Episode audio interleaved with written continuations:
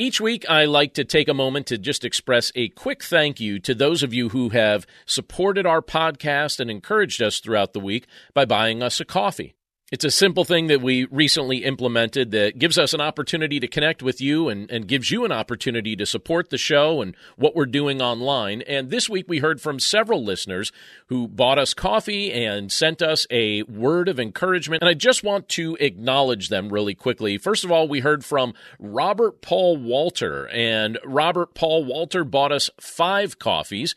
And Robert Paul, I just want to express my appreciation to you. You're somebody that I know personally. I'm grateful for who you are and and for the just the ways that you encourage me in the the work and in the ministry that I'm doing. I'm also grateful for your ministry. But thank you so much for the coffee. Thank you for the support. Thank you for the encouragement this week.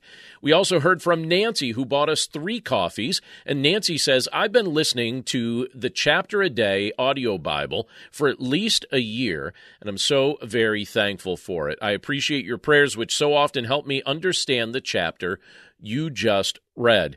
Nancy, thank you so much for the encouragement and thank you for the support. One of the things that I make a point to do each day with the Chapter a Day audio Bible is to try and pray in such a way that that maybe will shed some light on the content of the passage that we've just looked at. So I guess you've noticed that pattern, and uh, I think that that's a an interesting way to pray. I think it's a, a an interesting spiritual discipline as well, where we we take the content of Scripture and we we use that to inform our prayers. So, yep, we definitely do that with the chapter a day audio Bible. And Nancy, I just want to say thank you for that encouragement and thank you for your support. We also heard from an anonymous listener who bought three coffees. And so I just want to say thank you to them. Thank you for supporting the shows that we're doing and, and supporting our online ministry. And uh, we really appreciate that. I also just heard from Hannah Van Wagenen, and she bought five coffees. And she says, Hi, John and Andrea. Thank you for all of your podcasts. I enjoy listening to the Audio Bible every day and your Dwell on These Things podcasts as well. Thank you for your faithfulness in this ministry. Merry Christmas. Well, Hannah, Merry Christmas to you. Thank you so much for your support of what we're doing. Thank you for your encouragement. I'm so grateful to know that that the online ministry and the podcast ministry that that we're devoting our time to is something that's helping you in your walk with Christ. And thank you so much for your encouragement and for reaching out and supporting our work. Truly appreciate it and truly appreciate you.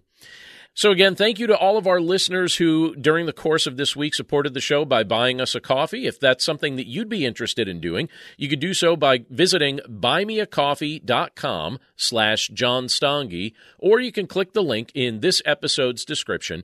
And we hope you have a wonderful day. What do you do when the world around you is falling apart? It's amazing to me how many people are breathing air. They're going about their business and doing the things you're supposed to do. But if you really ask them, they know that on the inside, they are spiritually and emotionally and relationally dead.